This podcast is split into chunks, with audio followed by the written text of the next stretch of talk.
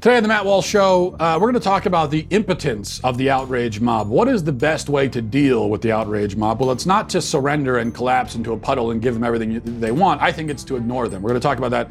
Also, um, we will discuss the most egregious thing Twitter has ever done, the most, the most egregious example of bias that I think a lot of people are ignoring, but, uh, but we should discuss. We'll do that today. And finally, Cory Booker fantasizes publicly uh, on, uh, on camera about punching Donald Trump in the face. Just more love and tolerance from the loving and tolerant left. We'll discuss that today also on The Matt Walsh Show. Well, I, I love this story uh, because it perfectly emphasizes a point that I, I've been making for years, and uh, I, I love it when I'm proven right, which which you know happens from time to time. A woman by the name of Allie Ward visited um, a Macy's in New York uh, a couple days ago, and, and she found these gimmicky little uh, plates that have been that have these concentric circles on them, with uh, the outer circle saying "mom jeans," and then the next circle in says "favorite jeans," and then the next circle in, so the smallest circle says "skinny jeans." Uh, and, and, the joke being that if your food makes it out to the mom jeans circle, then you've got too much food because you're going to be fat. Um, so you want to, you know, if you want the skinny jeans, you got to have that little circle in the middle there.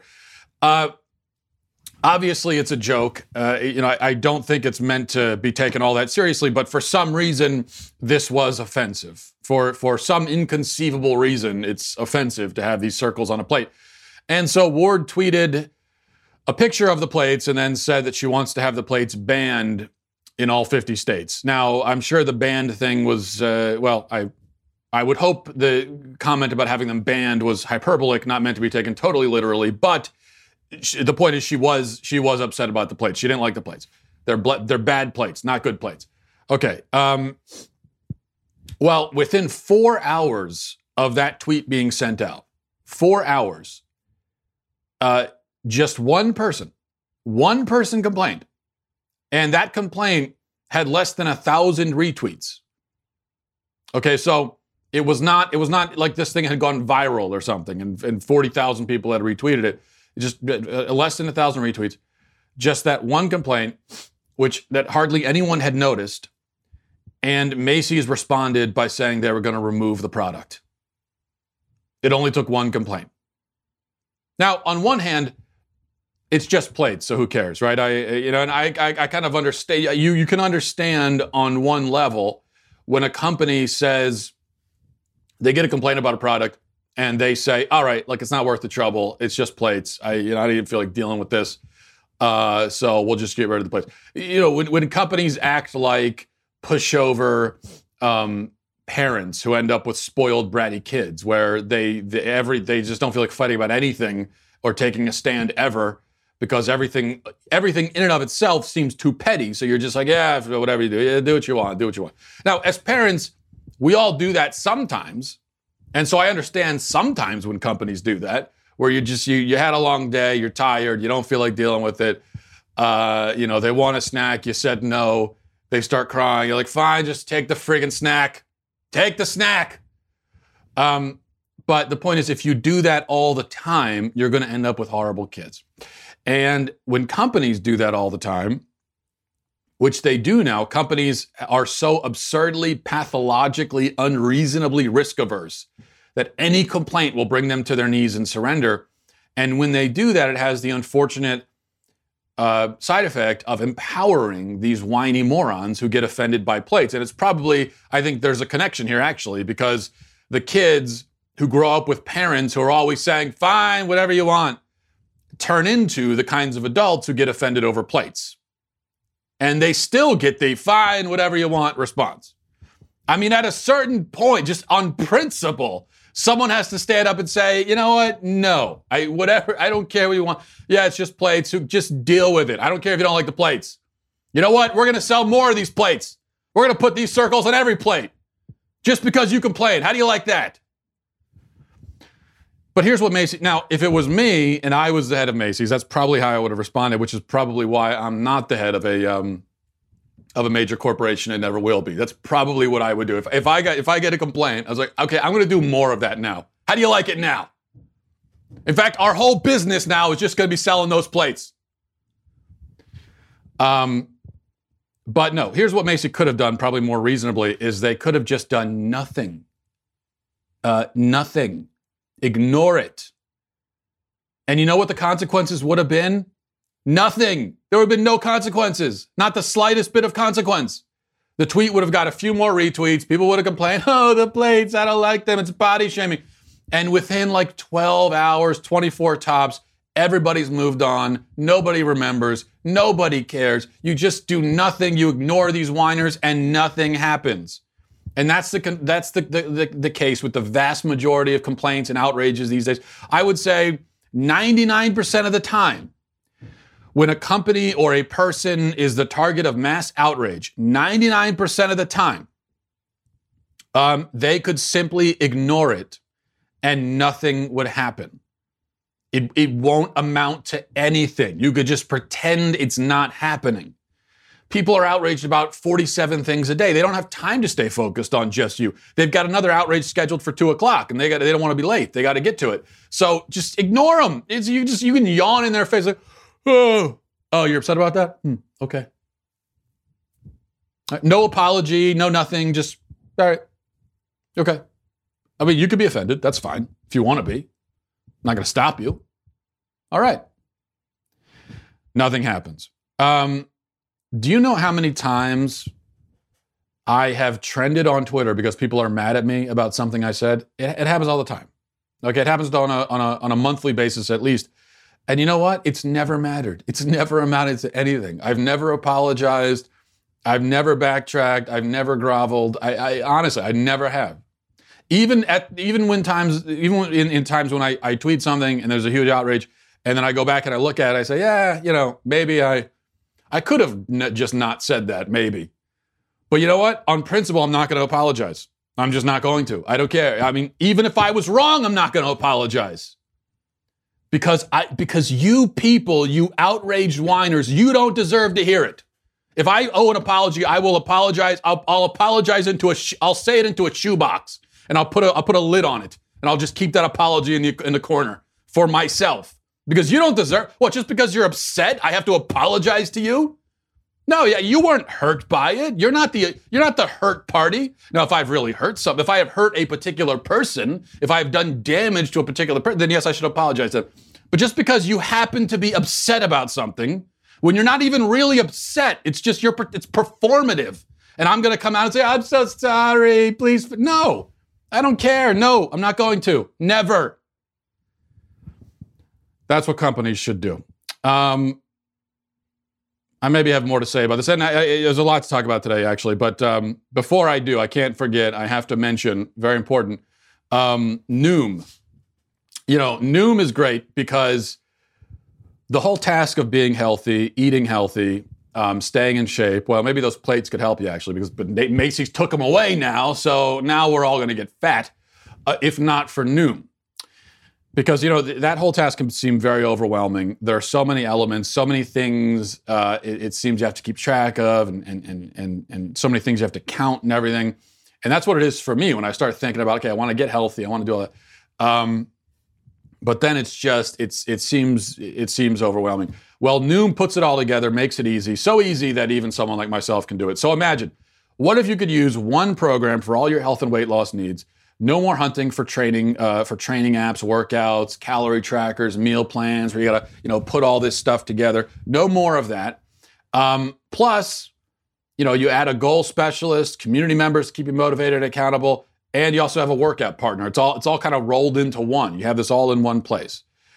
Um, you know, for me, I know that my goals partly is just to eat better, to, to be healthier. Because I, if I'm not if I'm not on top of it, if I don't have someone holding me accountable, I'm going to slip into just the worst diet you could possibly imagine. It's a miracle that at this point I don't weigh 650 pounds.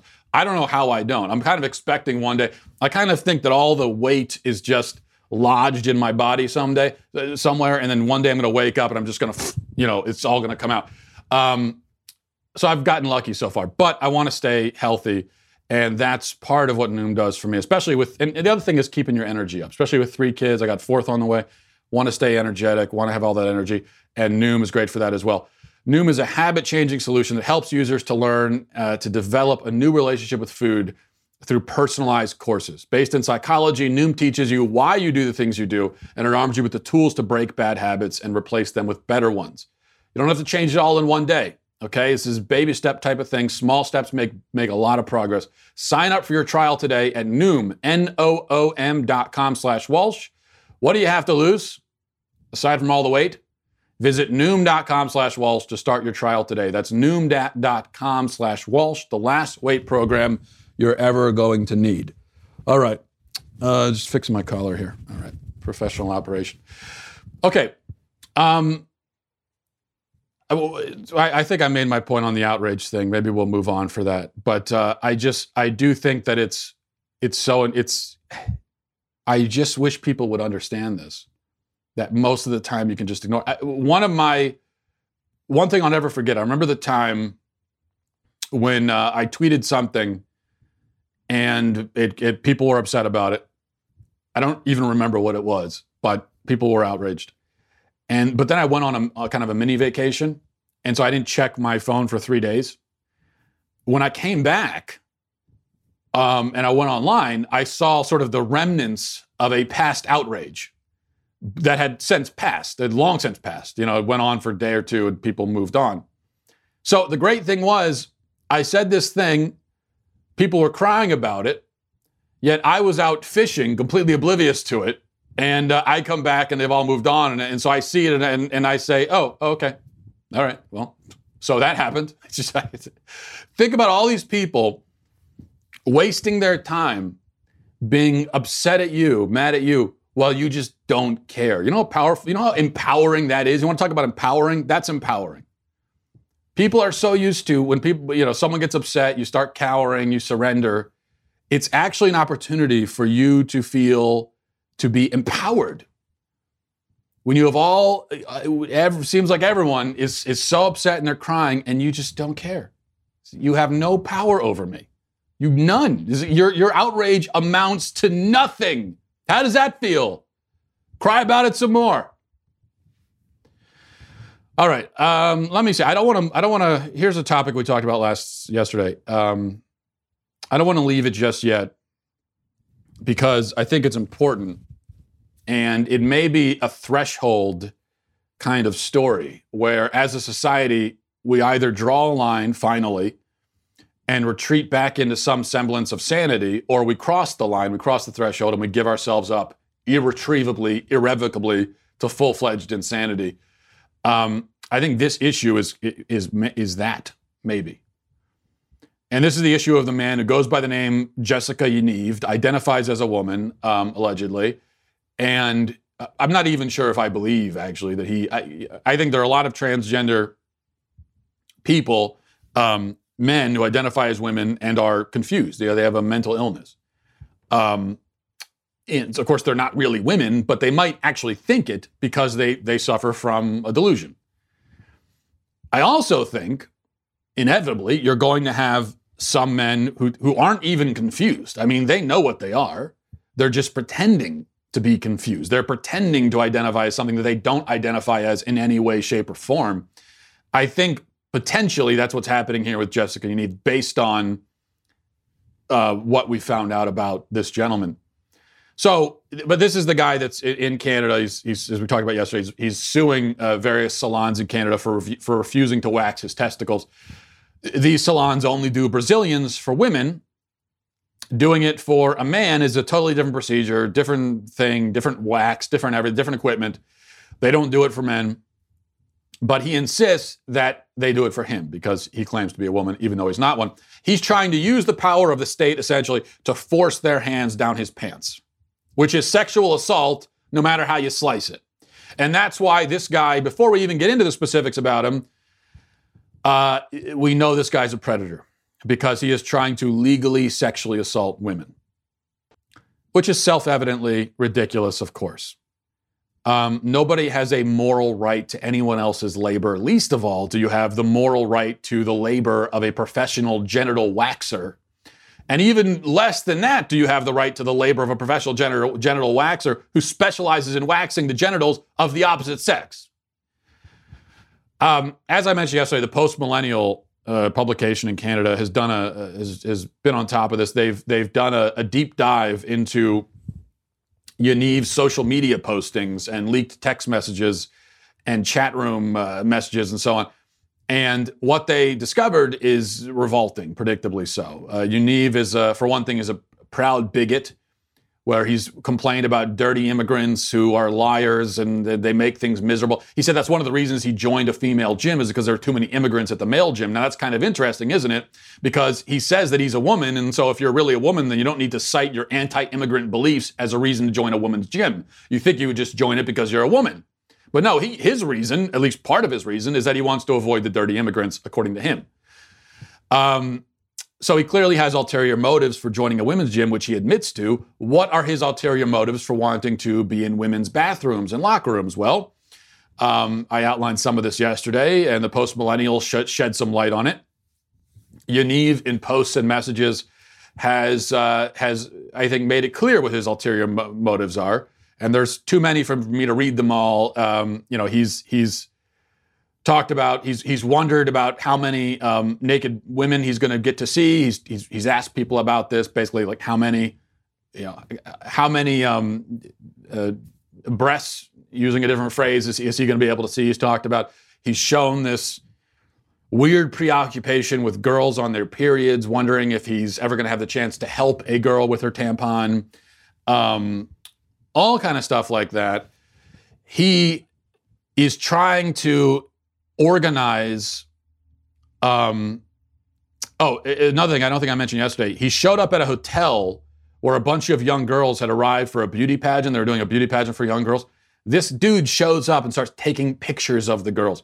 And this was so disturbing that the organizer of the event, a woman by the name of Charlotte Millington, uh, she was so frightened by his behavior and his presence that she threatened to call the cops if he ever showed up there again. And his response to that on Twitter was LOL. He laughed at her.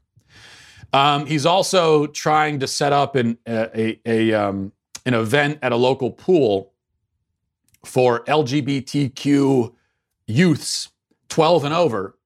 And he specified two things that at this event, the 12 and over children can go topless. And second, that no parents will be allowed. So this is a grown man who wants to gather with children, with, with half nude children at a pool without their parents present. I mean, w- what else do you need to know? This just his motivations are blatantly clear. He could not be clearer about it. So, to put it bluntly, Yaniv is a disgusting creep um, and a predator and just a monstrous. I, I, well, just a monster. We'll leave it there. We went, we went over most of that yesterday. Here's the thing I want to focus on today because attached to this story, I think, is by far the most egregious thing Twitter has ever done.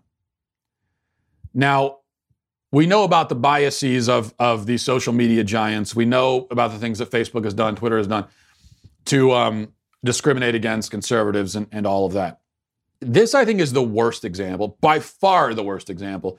And uh, Twitter has not gotten nearly as much backlash over this as they should because Twitter is going out of its way to protect someone who is clearly a predator and likely a danger to children. Two women, Meghan Murphy and Lindsay Shepherd, have been banned permanently from Twitter for standing up to this guy, Yaniv. Two women have been shut down, silenced for the sake of this pervert. It, it's incredible. The first was Meghan Murphy. Now, months ago, Meghan Murphy, back in the fall of 2018, Murphy was calling attention to the fact that Yaniv is a disgusting predatory, predatory uh, pervert, talking about these messages and his behavior and everything. Um, she correctly labeled him a man while doing so, and so she was banned. Murphy, by the way, is a feminist, and she and I probably disagree on every conceivable issue except for this one. But she is brave enough and lucid enough to see the truth with this transgender stuff and to say so. And so she was silenced for it. Now, I, you know, this is something I've been saying for a while that um, feminists generally, I mean, the transgender agenda is an intensely, inherently anti feminist agenda. Everything feminists have worked for is being undone by these men in dresses uh, claiming to be women. Some feminists are realizing that and are saying, "Now, hold on a second. We, we, we, really, we're gonna we're gonna just forfeit everything we've worked for all this time, all of our arguments. We're gonna toss them out the window because a small percentage of confused men want to wear dresses and enter the women's room. We're really gonna give it all up for them." Some feminists have said that, uh, Meghan um, Murphy being one of them. But but the reason why more don't say it and I think almost all of them know the truth. I mean, almost all of them feel in their in their hearts and, and probably say to each other in private how crazy this is. But the reason more of them don't say it publicly is because of this. Meghan Murphy was her her platform was taken from her permanently. Even that is not egregious as what happened last week. Lindsay Shepherd, free speech activist, um, obviously a woman, real woman. Uh, she got into a back and forth with Yaniv over all this stuff, and she was calling him out. He came back by mocking her and accusing her of having a quote, quoting from him, loose vagina. Um, and and then he said that uh, that that uh, he he he claimed that that his he talked about he referred to his own genitalia, um, claiming to have female genitalia, which of course he doesn't, and said that uh, his was not loose. Okay, I, am trying not to be graphic, I, I, but I, I, I need you to understand what this guy, how disgusting this guy is, and what he actually said to this woman. So that that was his first comment. She responds. His next response is making fun of her for a condition that Shepherd has called a uh, septate uh, or septate uterus, which causes, which is a, it's it causes a sort of a separation in the uterus. It's a, a lining uh, in the uterus uh, that kind of separates it. Um, and it causes miscarriages and, and other problems. Well, Yaniv mocked her, again in a sexually degrading way, for this condition and said that Trump built a wall in her uterus, uh, uh, referring to this condition she has. So Shepherd responded by saying, Well, at least I have a uterus, you ugly fat man. Okay, well, her comments are completely accurate. He is, in fact, an ugly fat man. Um, and as I said, a monstrous predatory pervert. Um, but also importantly, she is responding to sexually degrading, explicit, sexist insults from a male predator. Think about this. He he he he he, he uh, checked every box here with this with this comment. It's ableist in that he's making fun of her for a condition, for a, a disability, essentially. It's sexist because he is making fun of her in a sexually degrading way. Um, it is it's uh, you know harassing it's everything. I mean, this is everything that Twitter says you're not supposed to do. And what happens? She gets banned permanently, and he's still on Twitter. Not only is he on Twitter, but he's on Twitter advocating for things like um, half nude swim events without parents uh, uh, for children and himself. I mean, he is using his platform to, to prey on people not to mention harass and, and uh, insult women. Twitter bans the women who stand up to him, silences them, and uh, and in order to keep this guy on. I mean, it's this is uh, uh, for the third time now. I think is the worst example of of bias by Twitter. It is so absolutely indefensible. There is just no defense for this. I mean, the most the most you could defend would be banning both of them. Now, I, if it were up to me, I would ban this predator, and I would definitely keep both of those women around uh, uh, because they're defending themselves and standing up to a bully, which they have every right to do. I mean, you know, honestly, with, with this guy, with the way he's acting, with the way he's talking to women, Lindsay Shepherd's response to him totally appropriate, totally right. Like you ugly fat man, shut up. You're not you're not one of us. I'm a, I'm actually a woman. You're not. You poser. That is exactly the appropriate response. Exactly. And they were shut down. I mean, Twitter has to answer for this at least. They and they haven't. But they need to provide some give give us an explanation. Explain to us Twitter why that woman is gone, but this guy's allowed to stay given the things that he's been saying. Explain that to us. They couldn't possibly do it. Um, and look, if uh, you know, I, I'm I'm as I said, I know this guy's a predator based simply already on the fact that he's trying to force women to touch his genitals by law. That makes him a predator in my book. Um, we've seen some of his uh, messages and, and, and the harassing that he's done. That makes him a predator. Whether or not he's actually done anything in the real world illegal, I don't know. But I'll put it this way I wouldn't let my children within 50 yards of this guy. And uh, if my daughter was in the bathroom and this dude walked in to that bathroom, we're going to have serious problems.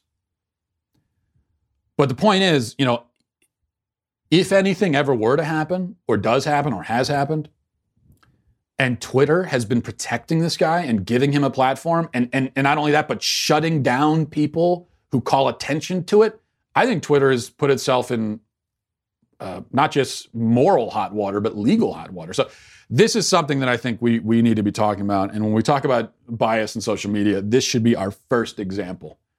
And we should continue talking about it until, at the very minimum, Twitter provides us uh, with a justification. All right, let's see. Um, Cory Booker was on uh, was on um, I even forget the guy's name. this guy is is is just so devoid of of personality and so humorless that I can't even remember. The, the late night guy, uh, the one that's I think after Fallon, Seth. What's his? I really can't remember his name. Seth, uh, not MacFarlane. No, Seth, not Green. Seth, what is it? Now, now it's going to bug me. Anyway, I mean, but this this guy, I honestly, I don't understand how this guy has a late night show. I've tried a few times to watch it. And this isn't a political thing. It's not just that he complains about Trump all the time and that bothers. I don't care if people complain about Trump personally, but he just he, he's never done anything funny or said anything funny. I mean, it's just there's nothing funny about this guy, and he's got a late night show. Anyway, um, so Booker went on with this uh, with the, this Seth, one of the Seths, and watch watch what Booker had to say in all seriousness, yeah. insofar as, as we talk about politeness, which will be an interesting thing in this campaign going forward, uh, you talk about civic grace and you talk about courageous empathy. Can you speak a little bit to what you mean by those ideas and also the difficulty in expressing those, in practicing those at a time I, where the opponent will likely not yeah, I mean, those. Look, I was running on a uh, Iowa stage, and we were so psyched, hundreds of people there. I'm about to jump up, and this guy sees me, the former tight end from Stanford University. He's a big guy. He puts his arm around me, and he goes, "Dude, I want you to punch Donald Trump in the face." And I stop in my tracks, and I go, "Dude, that's a felony, man." and, and, and, you know, the, the, the, this uh, Donald Trump is a guy who you understand he hurts you, and, you, and my testosterone sometimes makes me want to uh, uh, feel like punching him, and uh, which would be bad for this elderly, out of shape man that he is. Yeah. If I did that, um, uh, this physically physically weak specimen, a physically weak specimen. But, but, but you see what I'm talking there? Even that that's his tactics, and you don't beat a bully like him, fighting him on his tactics, on his terms, using his turf. He's the body shamer. He's the guy that shows, tries to drag people in the gutter. And I, this is a moral moment in America. And to me, it, it, what we need from our next leader, especially after the time of moral vandalism that we're in right now, is we need a leader that's not going to call us to the worst of who we are, but call us to the best of who we are. Seth Meyers Okay, that's what I just I looked it up while that was playing. So Seth Meyers on Seth Meyers. Now I I love that clip because it, it's just so phony. You see the the phoniness of it, where I mean in in the span of like sixty seconds, Booker transitions from body shaming uh, Donald Trump by calling him elderly and out of shape and a weak specimen I mean, if that, if that's not body shaming, then there, then body shaming doesn't exist. That's body shaming. So he goes from body shaming the guy and saying he wants to punch him to like 10 seconds later saying that Donald Trump is the only one who body shames. Uh, that's his thing. You know, we're not gonna. It's like I want to punch him in the face. This uh, this this old fat man. I want I want to punch this old fat man that play in the face. Uh, but I'm not going to because, you know, he's the one who body shames and is violent. I would never do that. How dare you body shame, you old, fat, miserable lump of clay? That was essentially his message, and uh, and, and they get away with it. Of course, Seth, I, I forgot his name already. Seth didn't call him out on that. They never get called out on it. Amazing. All right, let's move on to uh, emails. At a couple good ones here. I want to leave a little time for it. MattWalshShow at gmail.com. MattWalshShow at gmail.com. This is from Shame. Hey, Mr. Walsh. Uh, I hope your Sunday is going is going well. I saw someone that looked exactly like you at Mass today. He had a beard, glasses, looked to be about six feet tall. However, I knew it wasn't you because he exited Mass. When he exited Mass, he didn't go in his car and yell into a camera for 20 minutes, so that gave away the imposter. Just wanted to let you know there's a guy in Delaware trying to steal your identity, to be, uh, so be wary. With that knowledge, I hope you have a nice day. You know, I get emails like this all the time from people saying that they saw someone who looks like me.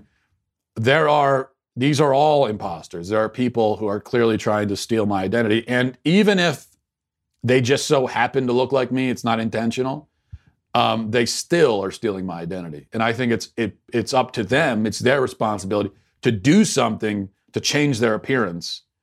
Uh, whether they want to, like, let's say, cut themselves in the face, give themselves a huge scar. Just, and I mean, it's like, I'm not going to, whatever they want to do, but they, I think it's up to them. It's their moral responsibility because this is my this is me. You know, I look like this. Uh, it's I don't think it's fair for anyone else to look how I look. You see, uh, so I think it's up to them to do something. They could cut off an arm, for instance, so that you know. I mean, they could they could be the one arm Matt. It's up to them. Yeah, I'm not. I'm just throwing out suggestions. Um, all right. This is from Brianna. Says I'm a new listener to your podcast. Love your sarcastic and cynical humor. How dare you accuse me of being cynical? Four years ago, I was a radical feminist who believed the Republican Party was identical to the KKK. I would have called you racist, homophobic, all the phobics, and basically every horrible word in the feminist new dictionary. However, um, during my time in college, which I know is strange, my mind changed. I began questioning if I ever had a unique thought or if I was just repeating garbage I heard. I converted to Catholicism. My family is atheist, and then became pro life after reading the science and seeing that it was truly a baby. I began to question transgenderism. The problem is, I feel like a fraud whenever I visit my friends. They're they're all like me four years ago. They truly believe CNN is an unbiased news source, Hillary Clinton is honest, and abortion is needed for women to get ahead somehow. They knew me before I changed and grew as a person, but I love them as friends, and I have so many memories with them. How can I come out to them as a conservative? Um, uh, come out to them as a conservative. I used to be, I used to behave very badly towards conservatives, and I am afraid of the backlash and verbal assault. Also, playing the victim card I recently got my victim license. I am a mixed race, Mexican and Middle Eastern women, woman whose father was a refugee and mother an immigrant. So you can only imagine the array of questions and verbal assaults that I will get if I say anything good about conservatism. I mean, you, I mean, you've got some cards there to play. Um, so that's, but you know, we talk, and I'm sure you've noticed this, Brianna, but uh, when I talk about the the victim cards and the victim hierarchy, the thing is, it, it's just sort of un, it should be understood. It goes without saying that all of that only applies to liberals. And in fact, the interesting thing is, and again, probably you've noticed this, if you, you know, someone like yourself, mixed race, refugee father, immigrant mother, woman, if you're as a feminist, as a liberal, you had a ton of victim cards to play. Um, you weren't at the top. Uh, I mean, you didn't say I, if you know you, there there are levels above you.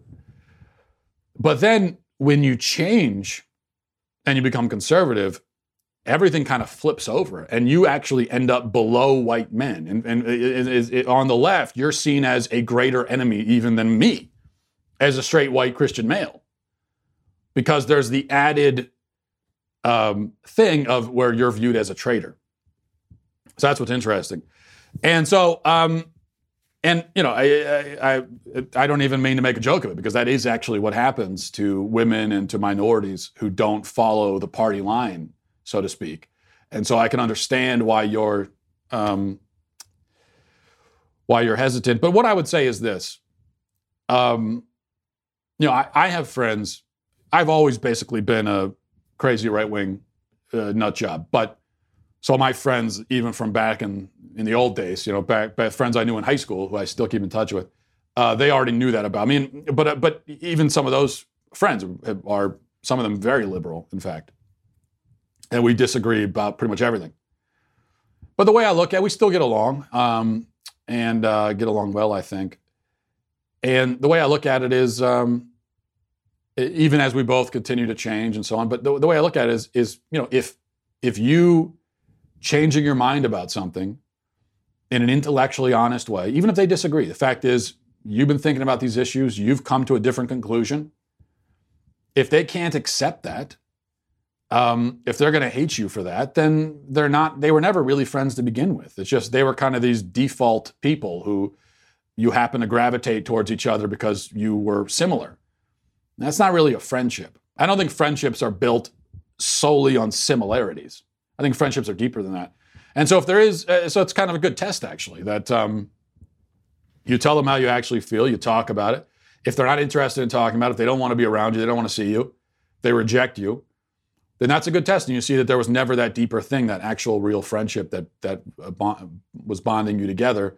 And so you're not losing much. Now, I know that's not much of a solace, not much consolation when you're losing people who you've known a long time and, and your you know your your your whole life is sort of shifting and all of that. It's not much consolation, but it is true, at least you know that. That if you do lose friends over it, you didn't really lose friends because they weren't to begin with. Um, but I congratulate your um, courage and uh, and also your just intellectual honesty to actually think about these issues and, and be willing to change your mind. I have so much respect for people that can do that because so many other people on both sides are unwilling, will not do it, can't do it, will never do it. And so the fact that you do and have and will um, is, I think, uh, really great. All right, this is from Daniel. Big fan of the show. You recently did a mailbag segment and answered a question about the ontological argument for the existence of God. You answered that, that existence is not a predicate and therefore renders the argument invalid. I would like to offer a rebuttal to this. Although it is accurate to say that the existence that existence is not a predicate, that doesn't actually affect the argument because the thing in question is not merely existence but necessary existence, an attribute that only a maximally great being could possess. As such, a few implications follow.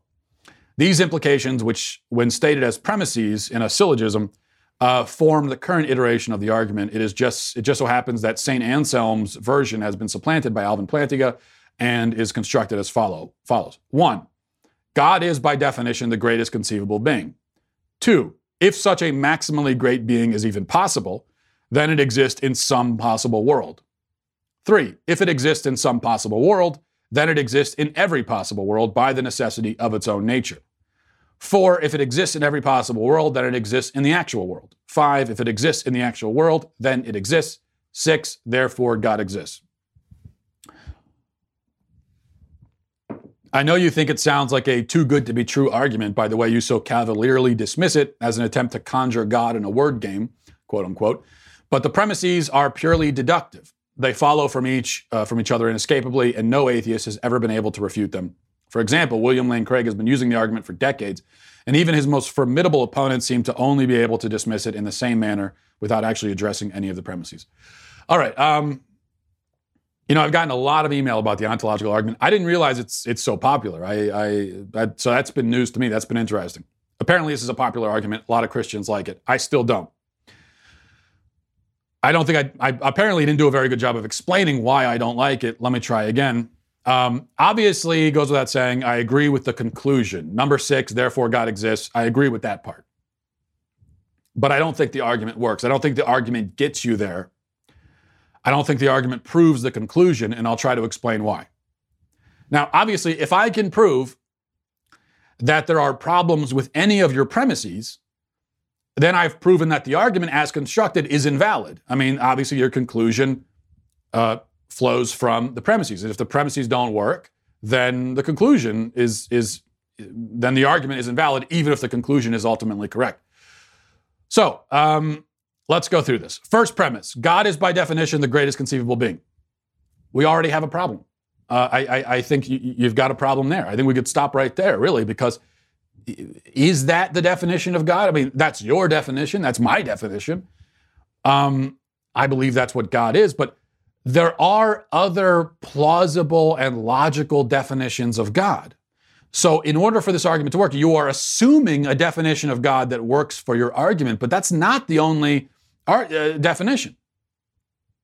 You, you need everyone to just accept that definition for the argument to work. But first, you have, you have to prove it first, and you haven't done that. You've got a whole other argument you have to make to prove that God is the greatest conceivable being, which is a problem because you're trying to prove the definition of something that you haven't yet proven exists in the first place. Yet you need it to be defined in order to prove that it exists. And so you have a circular argument. You have the, you're going in circles here. There are plausible, logical, possible definitions of God that do not include things like omniscience, omnipotence, um, perfect morality, you know, all good, all loving, and so on. There are plausible, possible definitions of God that don't include those things. In fact, it is plausible, though I don't believe this, uh, or I should say, uh, possible, it is possible that God is inferior to his creation in certain ways. That is a possible definition. Now, when I say possible, I think you know that I say possible in, this, in, in, a strictly philosophical sense. I say possible in the same way that I would say it's possible that unicorns exist. They don't exist, but it's possible. It's not logically impossible. So that's what, in a philosophical sense, just to clarify for anyone who's confused, when I say it's possible that God is inferior, God is not all powerful, and so on, I'm not saying that I believe that or that I think it's likely or, or, or, or anything. I'm just saying that it's, it's not logically impossible. So a God who is not all powerful is not the same as an unmarried bachelor. An unmarried bachelor is logically impossible. A, a, a God who is limited in his power is not logically impossible. Uh, maybe the deists are right and God is a force that just got the ball rolling and then sat back and, and, does nothing now. I mean, maybe God got the ball rolling and then disappeared and doesn't exist anymore. I mean, um, in that case, he's he's not omniscient, not omnipotent, doesn't need to be. Certainly doesn't need to be all loving. Probably isn't if the deists are right. Um, there could, in that case, be beings in the universe who are more loving, more knowledgeable than God, possibly even more powerful than God. I mean, the, in order for at, at the most basic definition. The only thing God needs to be able to do is get the ball rolling on the universe. It, it, it's it's he doesn't need to have any other powers aside from that. Um, maybe the Greeks were right, and God is a, is a pretty powerful being, but he's also petty and jealous and kind of stupid sometimes, and not all knowing. Um, in which case, uh, you know, you you could argue that a, a, a virtuous human being is greater than God, at least in some sense. Maybe the pantheists are right, and God is just a force like, like love, you know, an, an abstraction. I don't believe any of that, but I think your argument fails because you've ruled out those possibilities to begin with, with without proving that they should be ruled out. Um, premise two you say, if such a maximally great being is even possible, then it exists in some possible world. The problem is that you haven't defined exists. Okay? Does love exist? It, it, it, doesn't exist as a thing. It isn't a person. It's an it's a sort of an abstract concept. Uh, it's a force. Okay. What if love is God? Um, what if the universe is bound together by the energy of love or some such crap? Something like that. I mean, some, something that some new age moron would say. It's not, it's not, it's not logically impossible. Premise three uh, you say if it exists in some possible world, then it exists in every possible world by the necessity of its own nature. We got a big problem here. I don't see how you've proven that God is necessary by his nature. Just because he's a conceivable being who is perfectly great, though not necessarily perfectly great, as I've established, I don't see how that proves that he's necessary. I, I think you, have just kind of snuck that into the premise without proving it. I mean, I, I think if, if an atheist, if you're, if you try to presenting this to an atheist, I think he could stop you right there and say, why is he necessary? What do you mean? Just, just because he's, even if I ex- accept that God, by definition, is the greatest possible being, that doesn't make him necessary. Um, doesn't make him necessary for reality to exist. Uh, the premise is an assertion that also needs to be proven, unless you're defining greatness in part as necessity. You know, a perfectly great being has to also be necessary for reality. But that's special pleading. You're just you're, you're putting your argument into the definition. It seems like you're doing that all over the place with all these premises. You're you're just supplanting assumptions from your conclusion into all of these arguments, which you can't do. It's not it's not valid. It's not a valid way of arguing. Um, so it seems for this argument to work, you've assumed, you've asserted from the get go, without proving it, that God is both maximally great and necessary. Circular, I think. Um, now, I see what you've done here, or, or what Plantinga has done. You've subbed out the whole bit about how God's greatness means, uh, uh, you know, he must exist because it's greater to exist than not exist. That, that was Anselm's uh, uh formulation, which is what I responded to. So you've gotten rid of that. Um, but instead, you instead you said, well, he's necessary by his nature. But again, you haven't proved that he's necessary by his nature. You've dropped that into the premise without proving it. So I, I think you need to stick with the assertion, with Anselm's assertion, that a great being must exist because it's greater to exist than not exist, and that's where you get the necessity from. But that doesn't work because it does treat existence as a feature, as a trait. And it assumes that existence is necessarily greater than non existence, which it probably is, but I, you know, you've got to define the word great, which you haven't done. I mean, at a minimum, before you begin this argument, you got to, what do you mean by great? Um, I mean, is it possible for something that doesn't exist to be greater than something that does? I, I, I mean, I, I, don't know. I, you, you could potentially make that argument. And that argument also doesn't work because, uh, because, of, because it, it can be used to prove the existence of literally anything. Let me show you what I mean using most of your argument, um, only taking out the necessity bit and putting in Anselm's formulation because I think that's the only way this works. So, but but but it doesn't work because of this. Number, premise one: um, a superhuman basketball player is, by definition, the greatest conceivable basketball player. He can, for instance, hit every shot. He's got a 100% shooting percentage. I think we can all agree that a the greatest conceivable basketball player, at a minimum, can hit every shot. Two, if such a maximally great basketball player is even possible, then it exists in some possible world. And it is possible. It's not logically impossible that you could have a guy that hits every single shot, even from 100 miles away. It's not logically impossible. Three, if it exists in some possible world, then it exists in every possible world because it is greater to exist than not exist. Plus, you can't really hit a jump shot if you don't exist. Number four, if it exists in every possible world, then it exists in the actual world. Five, if it exists in the actual world, then it exists. Six, therefore, the NBA better go find this guy, um, uh, you know, because he's so far gone undrafted. Is that a reductio ad absurdum argument? Well, you're absolutely right. Of course it is, uh, and and and that's a problem. You know, if I if I can use your argument intact to prove things that we all know are not true, like for instance that a basketball player with 100% shooting percentage exists, that means your argument is flawed. It doesn't mean your conclusion's flawed. It means your argument, the way you got there, is flawed. And I mean, you could sub in, I mean, you, really anything. You could use this argument to prove anything. Unless, again, you're setting the argument up in such a specific way that it could only possibly apply to God, and that it, it that, you're, you're setting it up so that this form of argumentation is invalid when applied in any other circumstance. But that is special pleading. You're, you're setting up the argument specially so that it only will prove your conclusion. There's one last problem here that I'll mention, just as kind of a warning. Okay, if you're going to try this against atheists, here's another thing that's going to happen.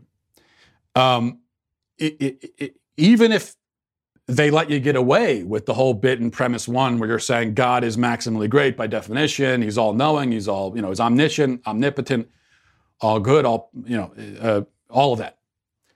Um, let's say they accept that. Well, the next step, if they're smart, is they're going to say, well, hold on a second. Because then you go for, to premise two and you say that um, uh, uh, if, if such a being is even possible, it exists in some possible world. What they're going to say is, well, that being is not possible, actually. That's an impossible being. Not, not that, um, that, you know, there could be some version of a God that's possible, but that particular version that you're using here is not possible because it's a logical contradiction.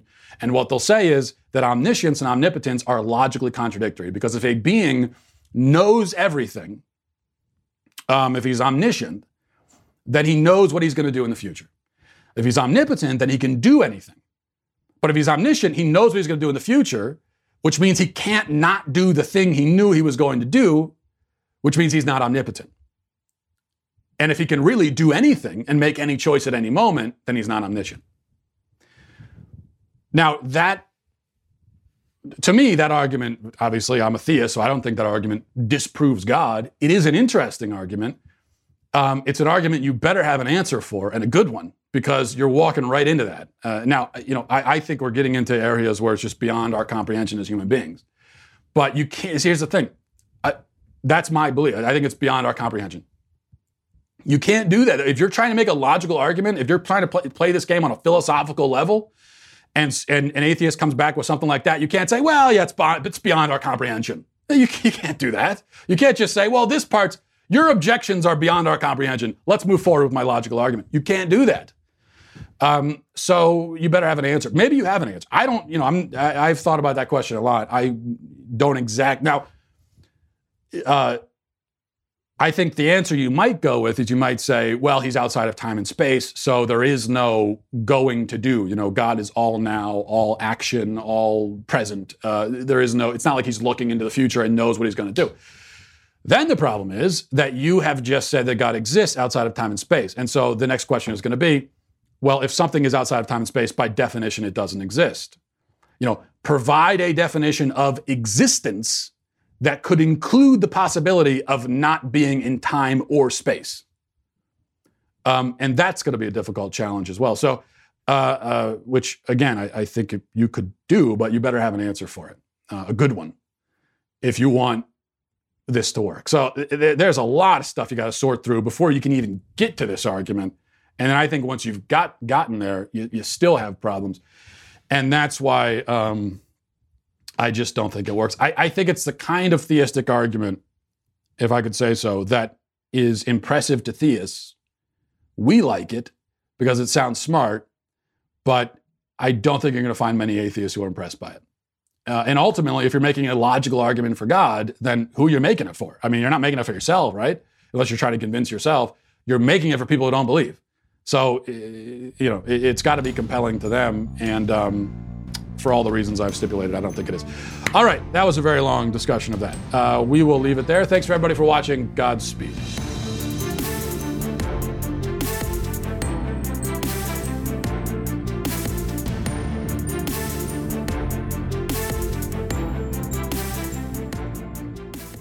A man sues immigrant women for refusing to wax his genitals. Miss World USA dethrones Miss Michigan for refusing to wear a hijab, and three Democratic presidential candidates choose their preferred pronouns. All that and more, check it out on The Michael Knowles Show.